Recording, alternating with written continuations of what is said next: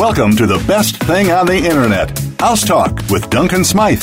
Whether you're planning to buy or sell a house, call in now with your question. Our goal is to help you with any real estate transaction. So turn off the cat videos and pay attention. Here's your host, Duncan Smythe. Welcome to House Talk. I'm Duncan Smythe. 866 472 5788 is our number if you'd like to give us a call. If you have a question, my guest today is Joe Gachko. Joe is a real estate attorney who has been practicing real estate law for how long? 30 years, Duncan. Oh my God, I didn't. you, you, definitely don't look that old. Okay, that was a little BS. Well, thank there. you.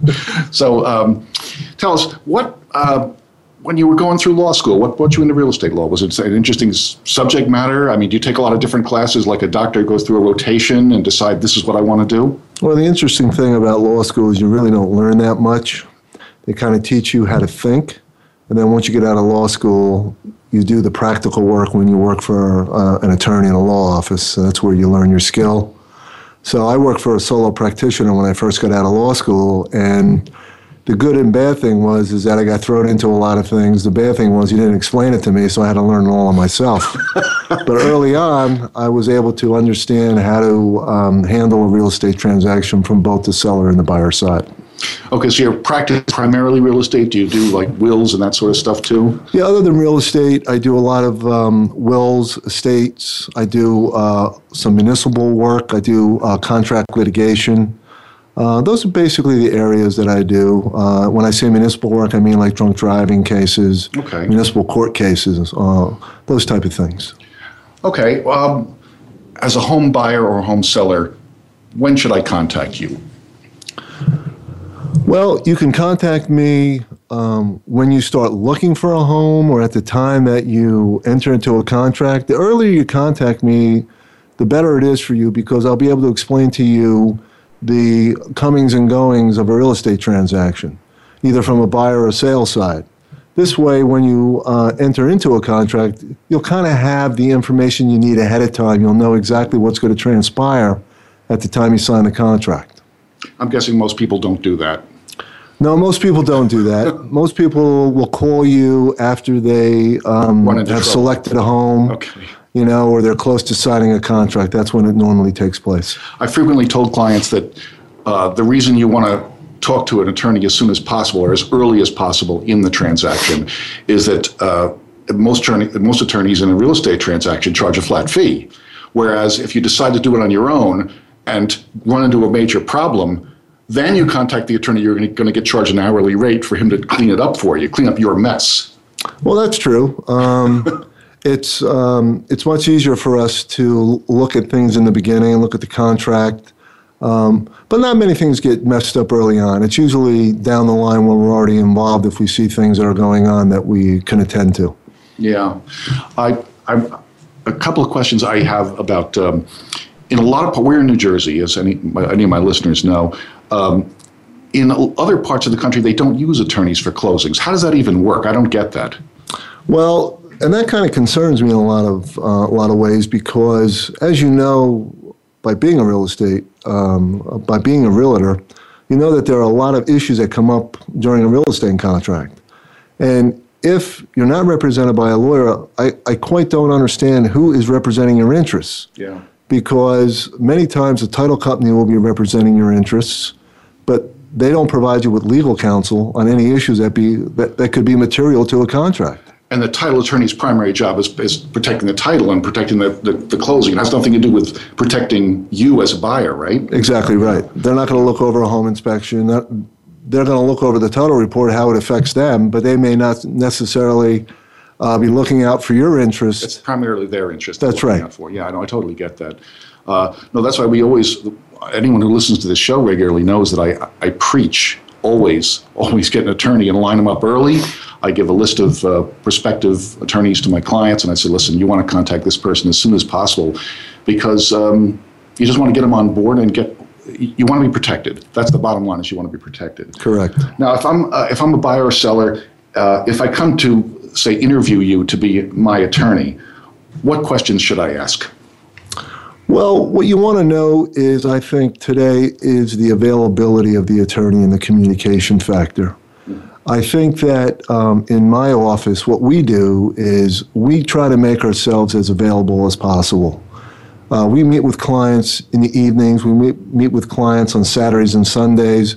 I just had this past Sunday. I had three meetings at five, five thirty, and six with clients uh, who came in uh, to do various things at the office because they couldn't get in during the week. Mm-hmm. I think uh, communication is a big thing in that uh, you're able to uh, reach me not only during the, the work week, but I give my cell phone out to most of my clients. They're able to reach me at night. Um, my office operates by email so that if you need to get me by email, you can do that. So I think one of the initial questions is, is how available are you to assist us when we have this real estate, uh, real estate transaction going on? And of course, you want to know about the experience, how long you've been doing it, um, how many closings you may have done, uh, things along those lines that uh, people need to know. But also, you should ask the attorney initially what what could some of the costs be that we might incur, either from a sales side or a buyer side, so that you're aware up front what the expenses might be. Uh, many times, um, can go through a transaction and you're not advised as to what uh, some of the fees are, and then you get to closing and um, you get a little taken back by some of the fees that you thought maybe you could have been told in the beginning but are not told. Yeah, and one thing I always, um, again, I, I, repeat this over and over on the show is uh, you want an attorney who has experience, a lot of experience doing real estate. There are a lot of people who are of the impression that. Um, any attorney can do a closing, any attorney can do, but you know something? Uh, one of my worst closings ever was with a it was, I guess it was a relative of my client, and they were a tax attorney. And she said, Oh, we're going to use my cousin Jim, or whatever his name was, because he's an attorney. He can do this. Well, he really screwed it up. and I, and I, that was early in my career. And, and ever since then, I've always said, Listen, not only do you want a decent attorney, you want a decent attorney who does this all the time. Just like going to a doctor. Would you go to a, if you needed brain surgery, would you go to a dermatologist? It makes no sense. Well, that's why, like today, many attorneys will specialize in what they're doing. Mm-hmm. Because with the changes that constantly take place in the law, you can't be, you just can't be knowledgeable in, in every aspect mm-hmm. uh, of the law. So you kind of got to pick the area that you feel comfortable in, that you have your knowledge in, and stay with that. Yeah. Just like I wouldn't try a medical malpractice case because I don't do it. You don't do that. Yeah. You know, I would find an attorney who does that. What kind of continuing education do you have to take as a well, we have to take every year 24 hours. Well, let me say, over two years, we have to take 24 hours worth of legal education. Mm-hmm. Um, most of it has to be done in the presence of a seminar, someone who's providing a seminar. Mm-hmm. Some of it can be done online. Mm-hmm. That's pretty much the same what we have to do as realtors. Right. Uh, what are typical attorney's fees? Not yours specifically, but uh, what are the typical attorney's fees around it for a buyer and for a seller? Well, it, it really varies based on the area you're in. Um, I'd say around this, around the Westfield, Cranford, Union County area, I would say it's somewhere between uh, 1350 and 1500 for a purchase, and probably around 1250 for a sale. More work involved for a purchase, I'm guessing. A little bit, a little bit more. Mm-hmm. Talk to me a little bit about um, when I started to ask how to interview you, but uh, when you first meet a seller or a buyer, if I come to you the first time, what should I bring with me? What should I be prepared to have in my hands when I visit you the first time? Well, if you're a seller, um, the thing is, unless I talk to you before you come to my office, you're not going to know what to bring. Of course. So the key thing to bring would bring the contract, of course. Mm-hmm. But if we do have a chance to speak, what I would tell you to bring would be your title insurance policy, mm-hmm. your survey, and your deed. Okay. These are the documents that we will provide to the buyer's attorney so that they can do their own title search and it'll, it will expedite the process. Now, if you're a buyer, really uh, in the beginning, all you need to bring me so I can look at would be the contract, the seller disclosure statement, and maybe your pre qualification letter so that I know that you've been pre qualified by somebody. Mm-hmm. I, I, what I like to do is, and I don't get the opportunity to do it a lot, is to actually meet my clients face to face before the closing. you know, I try to do it, but it's very difficult it because everybody's happen. work schedule. Yeah, it, it, does. Yeah, that doesn't always happen. So if I come to your office, I should have um, The, what if it's an older home and I don't have a survey? Does that make a difference? It does not make a difference because if the survey is usually more than 10 or 15 years old, I would recommend to my client to get a new survey anyway. Yeah. Because things change. People, um, you know, a lot of times houses change hands three or four times in 15 years, sometimes more. So there may have been additions or things done to the house that really necess- necessitate to do a new survey anyway. Have you ever had a case with an inaccurate um, survey where something was wrong or there was a defect of some kind in it? Sure, I've, we- I've heard of that happening. Sure. We I had a situation where I had a client who was buying a property, and we got the survey from the seller, and the survey indicated that everything was fine. There was no uh, encroachments, and what I mean by that, there was nothing from adjoining properties coming onto the property that my client uh, was buying. Okay. We did a survey, and lo and behold, the neighbor next to, uh, on the left hand side of the home, had put in a fire pit, had put in a, uh, a deck, a patio, and it extended onto the property by about three or four feet. so if we wouldn't have done a new survey and used the existing survey, we wouldn't have known about it. But luckily we did, you know. Yeah. I As- don't, I don't want to be sharing a patio with my neighbors. That's No.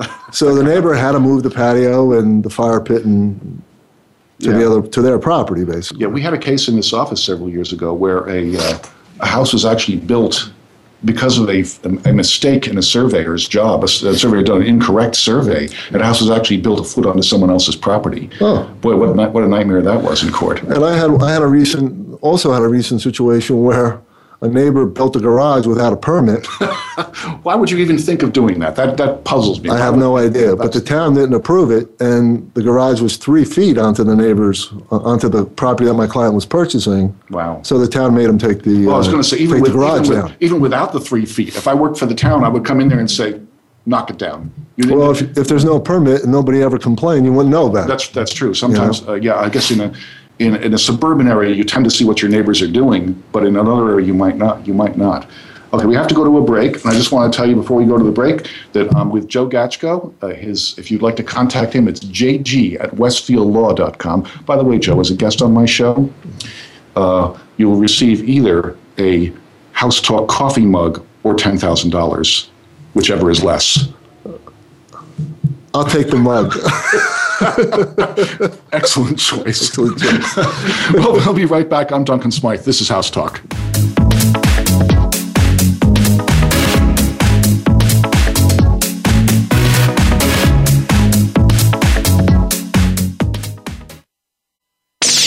The Internet's number one talk station. Number one talk station. VoiceAmerica.com. If you like what you're hearing on the show today, or if you have a question or comment for Duncan, contact him on Twitter at Housetalk Guy or email him at housetalkguy at gmail.com. Duncan's book, Colossal Mistakes Home Sellers Make, is available at colossalmistakes.com or through any online bookseller. Duncan can also help you choose an outstanding real estate agent in your area. If you'd like Duncan to recommend a great local realtor for you, go to his website, duncansmythe.com, and click on Recommend a Realtor. Hi, I'm Joe Galita, president of Millennium Home Mortgage. We know that owning a home is the American dream, and we are here to make that dream come true for you. With years of experience and exceptional customer service, we will help you navigate the often murky waters of the mortgage industry, working hard to find a mortgage program that's best for you. For more information, go to mhmlender.com, Millennium Home Mortgage, the first place to go for a mortgage. Voice America Network proudly presents The Catherine Zox Show for women, men, children, and families. Catherine magically combines her compassion, experience, and talent to bring listeners a show that's upbeat, informative, and yes, a little sassy.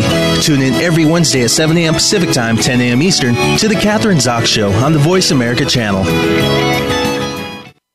Stimulating talk gets those synapses in the brain firing really fast. all the time. The number one internet talk station where your opinion counts. VoiceAmerica.com.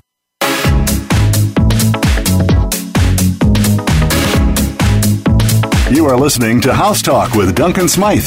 To reach our show, call in to 1 866 472 5788. That's 1 866 472 5788. You may also send an email to housetalkguy at gmail.com or tweet Duncan at housetalkguy. And don't forget to like us on Facebook, House Talk with Duncan Smythe. Now, back to the show.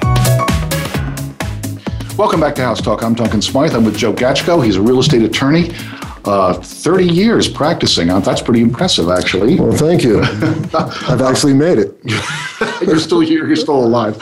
Um, what is uh, what is the most common mistake made by a buyer?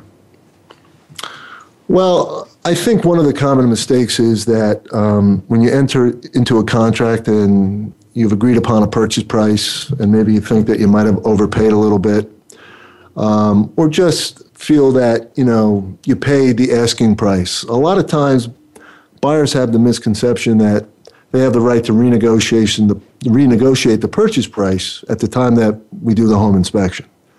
It's really apples and oranges. Um, there are reasons why you enter into a contract and pay the price that you pay. Obviously, you like the house and you didn't want to lose it. And you had your realtor help you, assist you, and give you the proper advice to pay the, the amount of money that you're paying for the house. But when you get to the home inspection, the home inspection is um, not, not to be used to have the entire house uh, renovated. Hmm. It's really only to request that the seller make material repairs or repairs to material defects in the house. We're talking about structural repairs, repairs to the systems like the heating, electric, plumbing, environmental issues, roofs. And if none of these things are defective, but you want to try, say, to get a new roof because it's 20 years old, but it's not leaking, but you want the seller to give you a new roof because in two or three years you're thinking that maybe you'll have to put a new roof on. This is what we sometimes have to face, and we have to discuss that with the with the potential buyer and say, look, you know, um, you paid the price. We can negotiate fairly when it comes to home inspection issues, but we can't raise issues that really are not issues that are material. Yeah. Uh, I had someone not that long ago, uh, you know, as you said, they thought they had overpaid for the house once they'd gotten it under contract.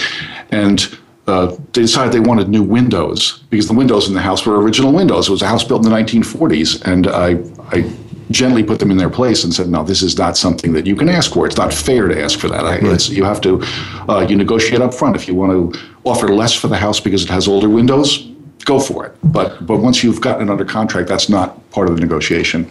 And a, a lot of other questions I get are about this as is mm-hmm. in a contract. If you read the contract, in most contracts, there, there's a clause that says the house is sold as is, subject to a buyer's right to do a home inspection. Mm-hmm. Now, sometimes when a seller sees that it's as is, they think that it's as is and they don't have to do anything, yeah. and that the buyers are going to do their home inspection for their own information.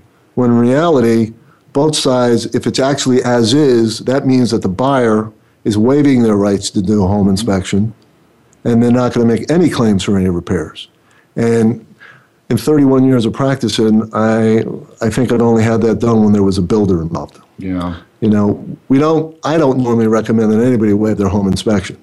Never. So sometimes we have to clarify with the buyer or seller what actually as is means, because sometimes it's actually even written in the contract yeah. That the buyer is accepting the property as is. Yeah. And all that really means is that the buyer is accepting the property the way in its current condition, subject to the right to do an inspection. Yeah. And if we get that language, we have to clarify it so that both the buyer and seller are clear as to what their rights are.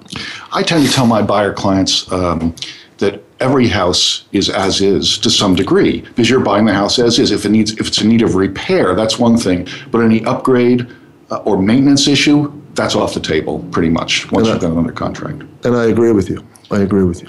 Um, if a homeowner decides they want to make a home addition, they want to put a home addition, and they come to you, what is the what is the best place to start? Should they talk to you first? Should they go to the town first? Should they go to an architect first? Well, I think they initially they should go to the town and find out whether it's viable. They need to take their survey there, let the um, let the zoning officer take a look at it and see whether um, you know you have certain setback requirements and what that means. Setback is how far from the boundary lines you can actually construct uh, an addition or build a home or put a deck up. And I think initially that's what you need to do is you need to at least get a, an initial uh, idea of whether you can do this or not. And then you should probably see an architect.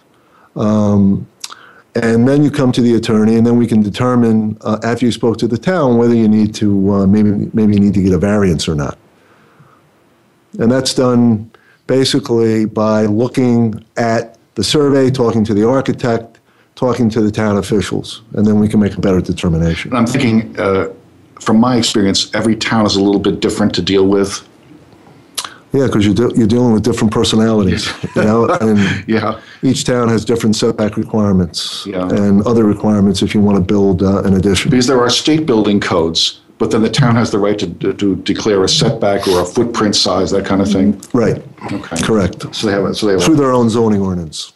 So after I decide I want to put on a family room addition, uh, I would probably approach the town first to see if it's even viable, or maybe draw something out on a piece of paper so the zoning officer would tell me this does not fit the setbacks or that kind of thing before I approach an architect who's going to cost me money. Correct. Because you can at least get, the, zoning officer, officer is there to help you. Mm-hmm. And they can look at a situation, and tell you whether they think, yes, it's something that we would entertain, but it may also be something that has to be approved by one of the boards in town.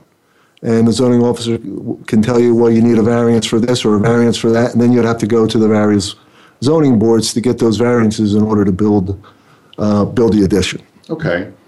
Um, a couple of, a couple of email questions that I wrote down earlier today. Uh, my fiance and I are closing on a house before we get married. Uh, how is this handled legally? Well, that's a good question. And how it's handled is this it depends on the individuals. Now, you can take you can take ownership of the property when you're not married basically two ways. Either what we call joint tenants with right of survivorship or as tenants in common. Tenants in common means that you and your you and your fiance, okay, each would own a 50% interest in the property. okay. And that means that if one of you would die during the ownership of that property, that you would be able to leave your 50% interest to whomever you wished.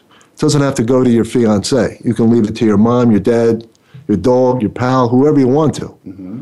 If you take title as joint tenancy with a right of survivorship, what that means is that if one of the one of the uh, of the couple would pass away, then the surviving person would automatically take that property. Is that most common?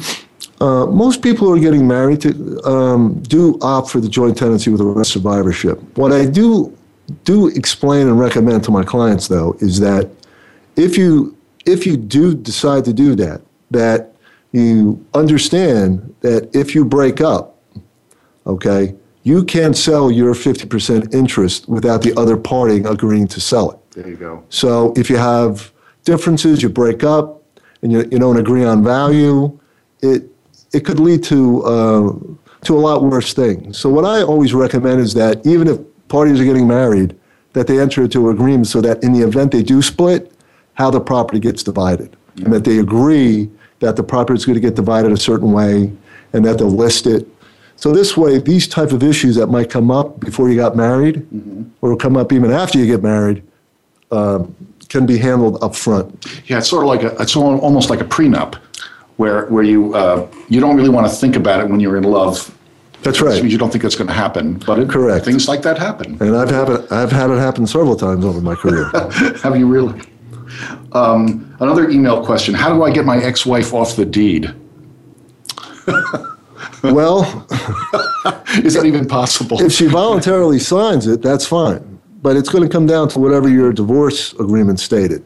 Uh, usually, in a divorce agreement, it's going to say who, uh, which spouse receives the property, or if the property is to be sold and the proceeds are to be split between uh, the, the two spouses. But in a situation where you have um, a divorce and one spouse is getting the property, then at the time of the at the time of the divorce, um, a deed should be prepared at that time, a quitclaim deed or any type of deed to transfer that spouse's interest to the spouse that's receiving um, the property. And the reason for that is there's specific language that has to be inserted into the deed to ensure that someone who buys the property from the spouse who's receiving the property um, knows that that one spouse has given up all marital interest in that property.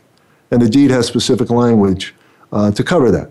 And we would put that language in. Now, many times I get situations where you have a spouse who has the property, the property settlement agreement says that spouse gets the property, but the, spouse, the other spouse never signed the deed.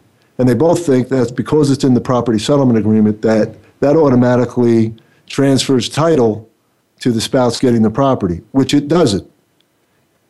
Upon the divorce, if you have a deed and you get divorced and it's not transferred to the one person, then each, each person still owns a 50% interest in that property, even though the one party thinks they own 100% which you graphically illustrated why you need an attorney when you do this. Right. and you're abs- and you're absolutely right. Um, let me see. Uh, my ex has not paid child support. Can I make a motion to take the house? How does that work with child well, you, you can't take a motion to take the house. What you can do, though, is you make a motion and then you get a judgment that would attach to the house. okay. Okay. And that would attach to their half of the house in the event of a split, I guess? Does that? Well, if you, if you still own the, the property together, Mm-hmm. okay, um, then you really wouldn't get a judgment against your own home. Okay. Okay. Right. That makes sense. Okay. But you can get a judgment against your spouse that's enforceable against his or her interest when the house is sold okay. by virtue of a divorce. Okay. Um, let me see. What do I, I want to get into that before the break. I was going to ask about um, are there different legal issues when you're buying a multifamily home as opposed to a single family? There is, um, if you have a three-family home or more, three units or more, Okay. then the home is um, has to be registered with the state of New Jersey, Okay.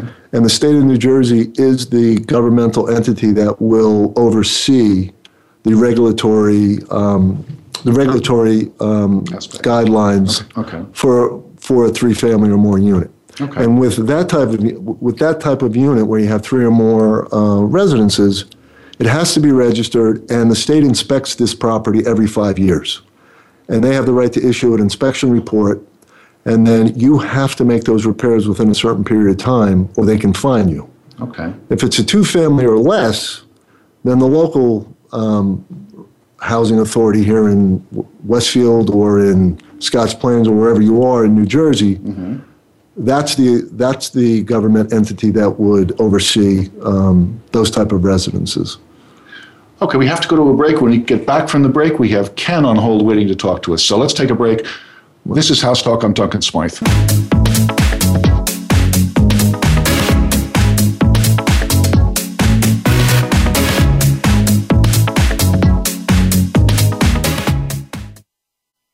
Stimulating talk Gets those synapses in the brain firing really fast. all the time. The number one internet talk station where your opinion counts. VoiceAmerica.com. If you like what you're hearing on the show today, or if you have a question or comment for Duncan, contact him on Twitter at HouseTalkGuy or email him at housetalkguy at gmail.com. Duncan's book, Colossal Mistakes Home Sellers Make, is available at colossalmistakes.com or through any online bookseller. Duncan can also help you choose an outstanding real estate agent in your area. If you'd like Duncan to recommend a great local realtor for you, go to his website, duncansmythe.com, and click on Recommend a Realtor. Hi, I'm Joe Galita, president of Millennium Home Mortgage.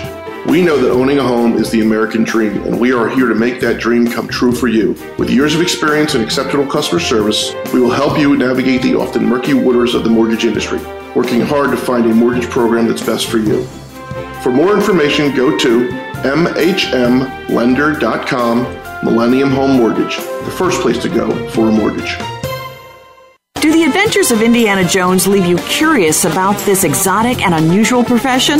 If so, don't miss Indiana Jones Myth, Reality, and 21st Century Archaeology with Dr. Joseph Schuldenrein. You'll learn about forensics, ancient civilizations, and human origins. Listen to Dr. Schuldenrein and colleagues discuss their excavations and related archaeological topics, ranging from the unique to the sublime, and yes, even the mundane. Indiana Jones Myth, Reality, and 21st Century Archaeology. Live Wednesday, 6 p.m. Eastern, 3 p.m. Pacific Time on Voice America Variety.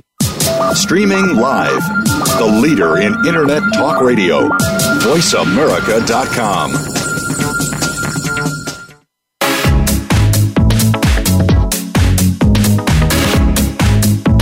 You are listening to House Talk with Duncan Smythe. To reach our show, call in to 1 866 472 5788. That's 1 866 472 5788. You may also send an email to housetalkguy at gmail.com or tweet Duncan at housetalkguy. And don't forget to like us on Facebook, House Talk with Duncan Smythe. Now, back to the show. Welcome back to House Talk. I'm Duncan Smythe. I'm with Joe Gachko, a longtime real estate attorney. JG at Westfield Law is his email address if you'd like to contact him. Uh, we have a caller on the line, Ken. You're on Yeah, House hey, Talk. Hi, hi, hi, Ken. Hey, how are you? Good. Okay, good. Uh, okay, so I just want to make sure I ask this question correctly because I'm, I'm far from a real estate expert. Uh, I'm interested in purchasing a property that's a corner property. It's a very large house, but it looks like it's large enough to subdivide. So I was wondering what's the legal process and what steps are the appropriate ways to go about it to see if it's even possible before I would purchase such a property. You have to go to the town again and speak to the zoning officer. Um, and hopefully, we, you know, you'd be able to get a survey from someone, uh, say the seller. And then um, you would have to speak to the zoning officer and find out what the zoning requirements are. And Okay, to, uh, even, to, to even begin to think uh, if you could uh, subdivide it, because you'd have to knock it down. Because there's going to be certain um, certain uh, frontage. Y- You may need 50 or 60 or 70 feet by uh, the length might be 100, and you're going to have to speak to the zoning officer, and they're going to be able to tell you whether it's going to be viable or not.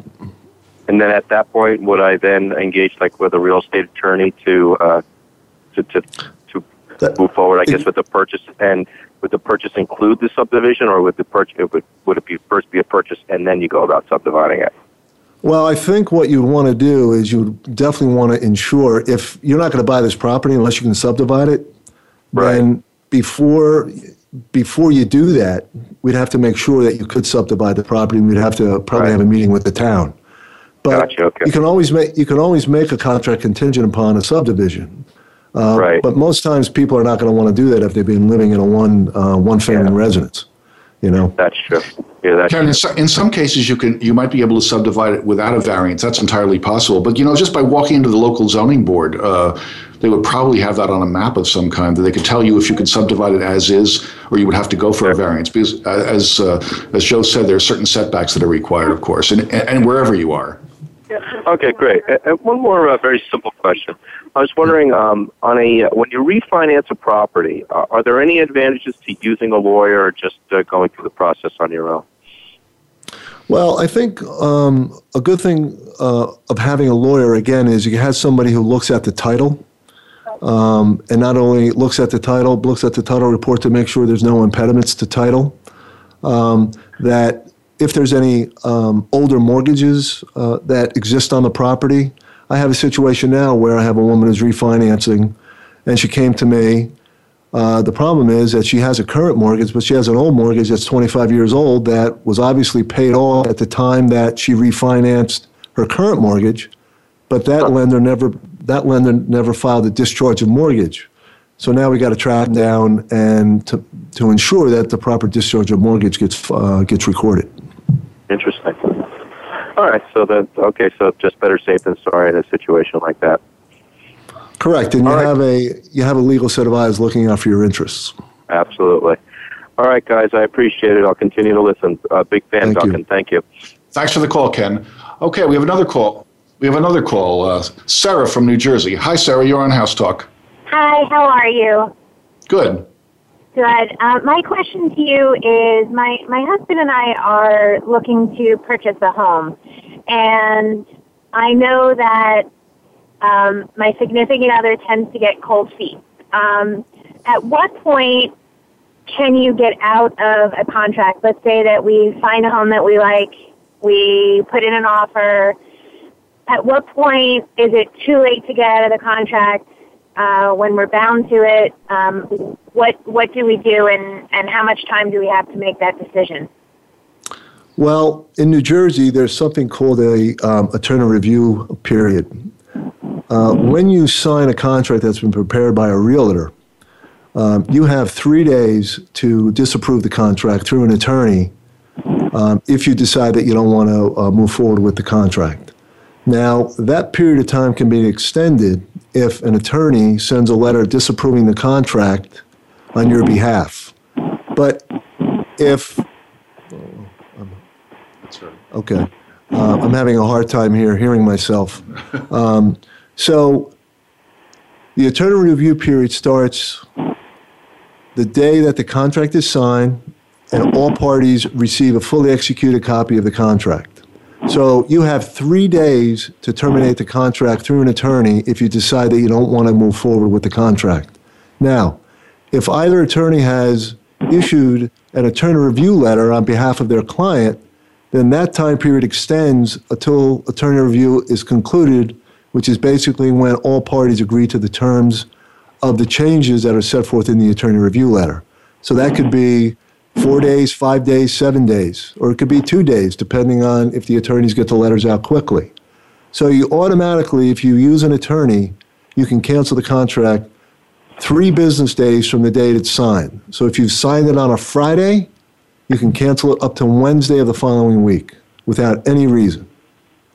After the attorney review period is concluded, then you only have the right to cancel the contract if you fail to meet one of the contingencies. Say you get denied for a mortgage, or if you have home inspection issues that you can't resolve with a seller or a buyer, then either party has a right to cancel the contract at, at that point.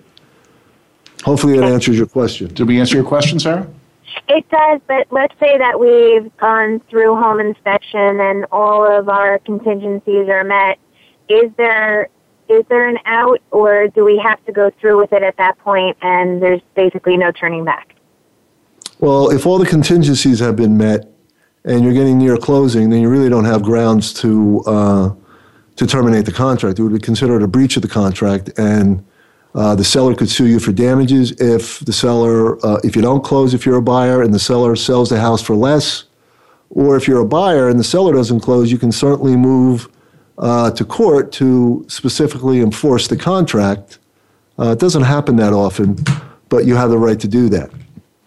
Okay, so what you're saying is just be sure before we buy. you should be sure before you buy. But you do have that three day period that you know you have the you know you have the opportunity to speak to your attorney. You can ask ask questions. You can speak to, with your realtor again, with your mortgage person, and you know we all like to we all like to work in concert together for your benefit, so that you get. Um, you know, you get my 30 years, you'd get Duncan's 30 years, you'd get the mortgage person's years of experience. So you'd have a lot of people advising you properly as to what to do. Fantastic. Thank you so much. I appreciate your help. You're welcome. Thank, thanks for the call, Sarah. We appreciate it. Thank okay, you. we have. have thanks a lot. We have Sandy on the line. Hi, Sandy. You're on House Talk. Hi, Duncan. I have a quick question regarding um, oil tanks. I am looking to purchase a home, and I'm told that I should be doing a tank scan, and I'm not quite sure what the importance of it is and what it all means. I hear, well, the tank's abandoned, or it's stem cells, or um, it's been removed, but there's contamination. Uh, I'm not quite sure the whole process and what all that means. Well, let me explain that to you today. Um, when I represent a buyer in a home, buying a home, I always recommend that they have a tank scan done. Now, first, if we know that there's an active underground oil tank on the property, my suggestion is that we tell the seller to remove the active underground oil tank and put one in the basement. I never like my clients to get involved on a property where there's an active or inactive oil tank. Now, if there is a decommissioned oil tank on the property, then I always recommend to my buyers that the oil tank be removed. I've had several instances over the past five or six years where clients have purchased properties, left the tank in the ground, only to find when they sell the property and have to remove the tank that there's contamination. Last year alone, I had three buyers who were purchasing properties. There were decommissioned underground tanks where, this, where the town had actually come in and approved the tank closure. We asked the seller to remove the tank. They removed the tank, and there was contamination that needed to be remediated. Oh. So the basic, the basic answer is you never know what's underneath the tank, and it's better to have the seller have the responsibility to remove it if you're buying a home.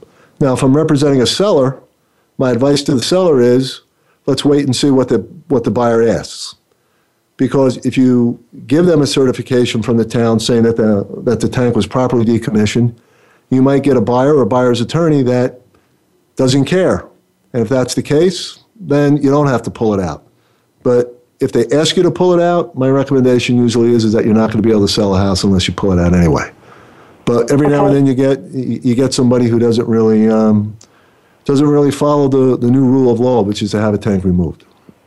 And if they do have it removed, and I've gotten to that point, then I change my mind afterwards because then I don't want to move forward with the house. Am I still obligated?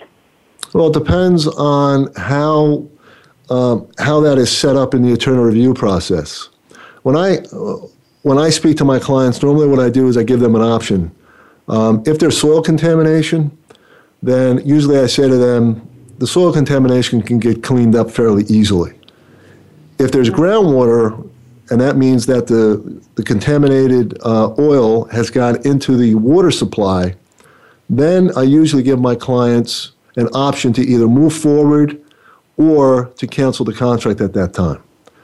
Thirdly, if the um, the water has got into a neighbor or the contamination has got into a neighbor's property, um, then I give them the option of canceling as well. Okay, but okay. that's something that you discuss with your attorney up front as to what needs to be done, what the factors are when you have soil contamination versus groundwater contamination.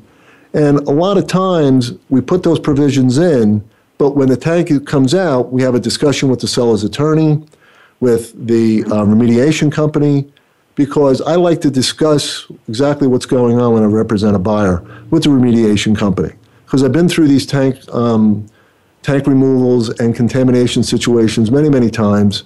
And a lot of times I can get a comfort level where I can explain it to my clients and they then have a comfort level knowing that the contamination is going to be able to be cleaned up and that um, the pro- they can buy the property. Now, what we may have to do is at closing, uh, we may have to hold an escrow once the property is cleaned up and there's no further contamination, because the state of New Jersey Department of Environmental Protection will have to issue a no what we call a no further action letter, and we may have to hold money at uh, at the time of closing until we get that letter. But as long as the property, as long as we get an idea of what the cleanup's going to entail, and I know from speaking with the um, remediation company as to what they're going to do, then I can give my client uh, the proper advice and they can make an intelligent decision as to whether they want to move forward or not. Okay. I appreciate it. Thank, Thank you. you. Did we answer your question? Yes, he did. Thank you. Okay, thanks so much for calling. Uh, speaking of environmental issues, um, do you run into this regularly with, with asbestos and, uh, and uh, I guess uh, radon gas is a problem everywhere in the country. Do you run into that a lot? Sure, we do. It, um, and you know, there's certain levels that are, that are acceptable as far as radon by the New Jersey Department of Environmental Protection, and that is um, in unlivable areas. Say most people call that the basement. It's 4.0, what we call picocuries per liter, and if it's in livable sections, then it's 2.0 picocuries. And normally, what we do is, as a buyer, you, uh, the home inspector does a radon inspection, and they'll send that to a lab. The lab will will do an analysis, and they'll give us um, a reading as to what, if any, the, the, radon level is at a home. And then from that point forward, we'll make a determination whether um, remediation is needed or not needed. Or not. And as far as asbestos goes, we do run into asbestos on piping a lot around the heating uh, the heating pipes. Um, normally, if there is asbestos in the basement, um, we, we recommend that the asbestos be removed. Yeah, I think that's probably the best course of action. Okay, uh, when we come back from the break, we have Barbara on hold. Uh, we'll be back in a couple of minutes. I'm Duncan Smythe. This is House Talk.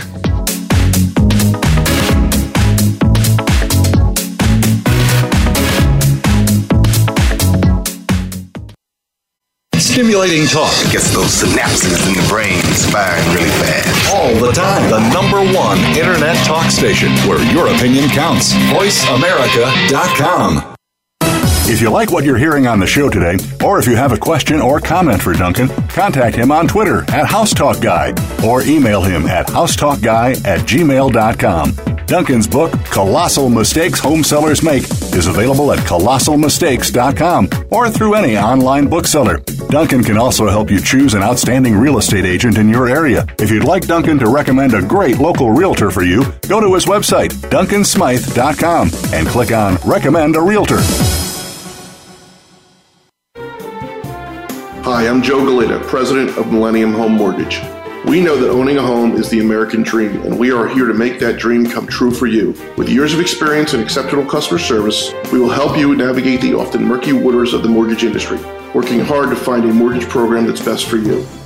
For more information, go to mhmlender.com, Millennium Home Mortgage, the first place to go for a mortgage.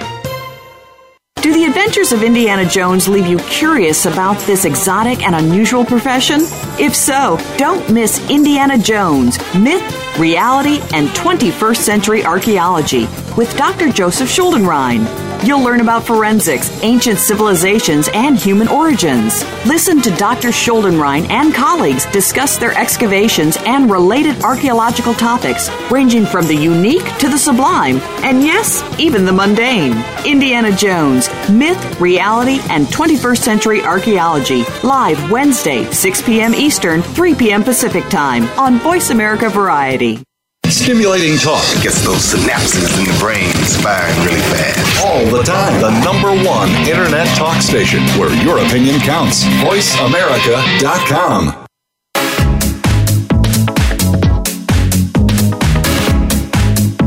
You are listening to House Talk with Duncan Smythe. To reach our show, call in to 1 866 472 5788. That's 1 866 472 5788. You may also send an email to housetalkguy at gmail.com or tweet Duncan at housetalkguy. And don't forget to like us on Facebook, House Talk with Duncan Smythe. Now, back to the show. Welcome back to House Talk. I'm Duncan Smythe, and I'm still on with Joe Gachko, real estate attorney. Uh, and we have uh, Barbara on the line. Barbara, welcome to House Talk. Hi, how are you? Hi, Barb. Hey, Barbara, how are you? Good, good. Uh, I have just a couple of questions in regard to uh, rentals, uh, with uh, the security being the, uh, the the main issue. Um, can I use my security deposit for my last month's rent? If you're the tenant or the landlord, which are you? Okay, but not okay. So then, in other words, if I'm you're giving your month's No. security In, in what situation are you asking? If you're the landlord or the tenant? tenant, Oh. I'm the tenant. No. Well, you're not supposed to uh, use your um, your security deposit because the security deposit was deposited on behalf of the landlord, so that in the event you damage the apartment, that uh, they have some security there to make make the repairs. Right, A lot of and people they- do it. A lot of people do it, but they shouldn't be. damage- hmm If there wasn't any damage, do I get my security deposit back? Yes, you do. And what I always suggest with my clients is that you take pictures of every room, every wall, the ceiling, the floor, the appliances. You take a video, if you have it, of every room. Because then, if the landlord comes back and says, oh, you know what, you damaged this, you damaged that, you then have the photos and the video uh, to dispute that. Because we, you know, landlords have a tendency to like to key, to hold on to um, the security deposit. Now, with regard to security deposit, a landlord cannot charge you for normal normal wear and tear. They can't charge you to have the apartment painted or to have the carpet cleaned, things like that. They're not permitted to charge you for that. Those are normal wear and tear charges.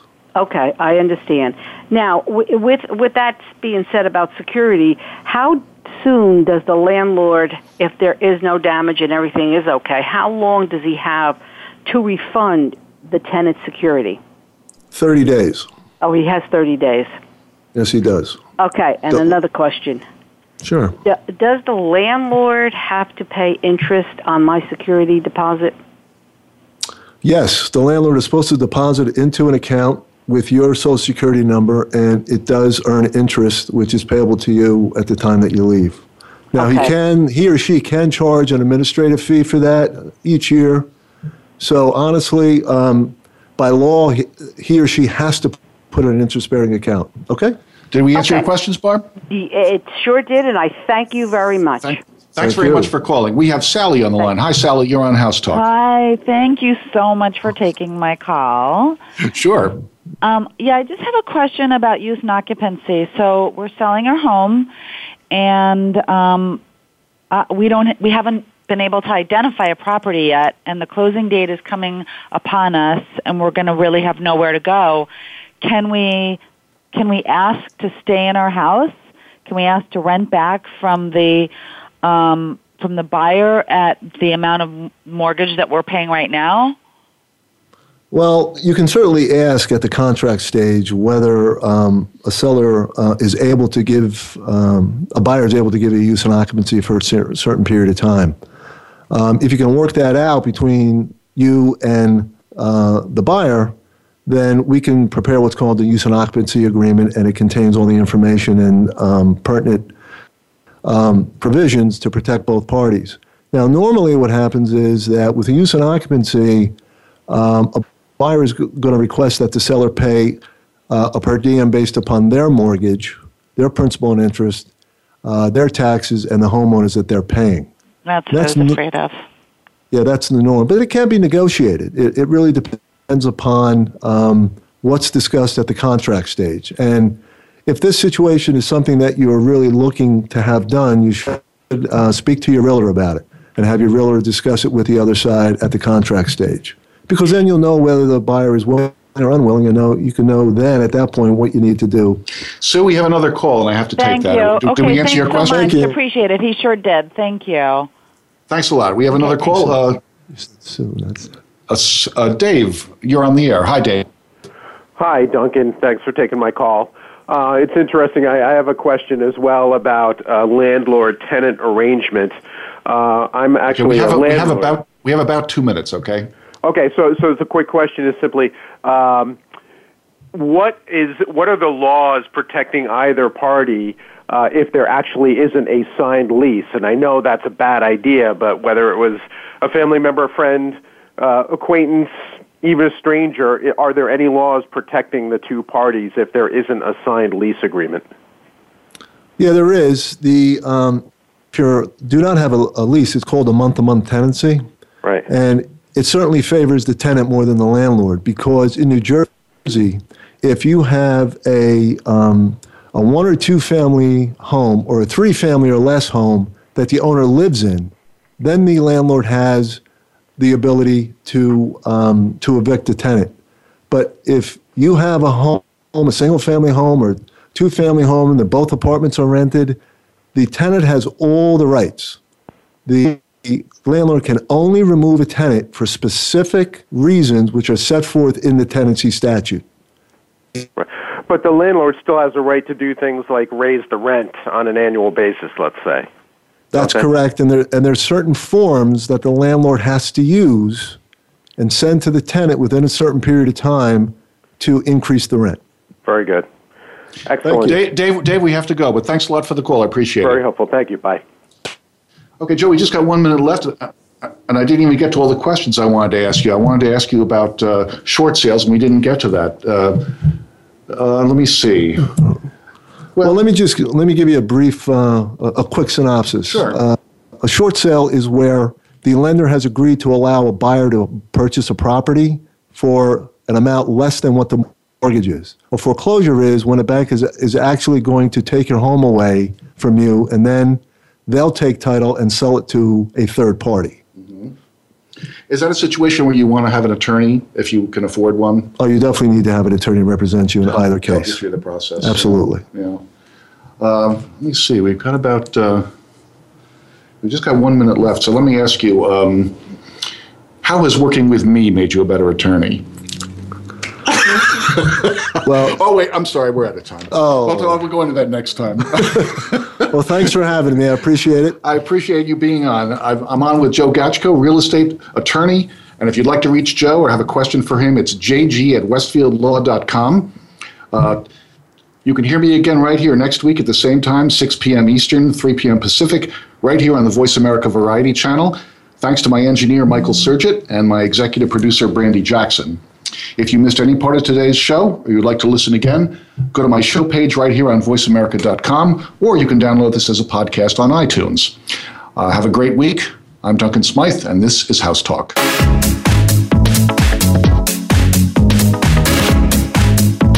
Thank you again for tuning in to House Talk with Duncan Smythe like us on Facebook, and join us again next Tuesday at 3 p.m. Pacific Time, 6 p.m. Eastern Time on the Voice America Variety Channel.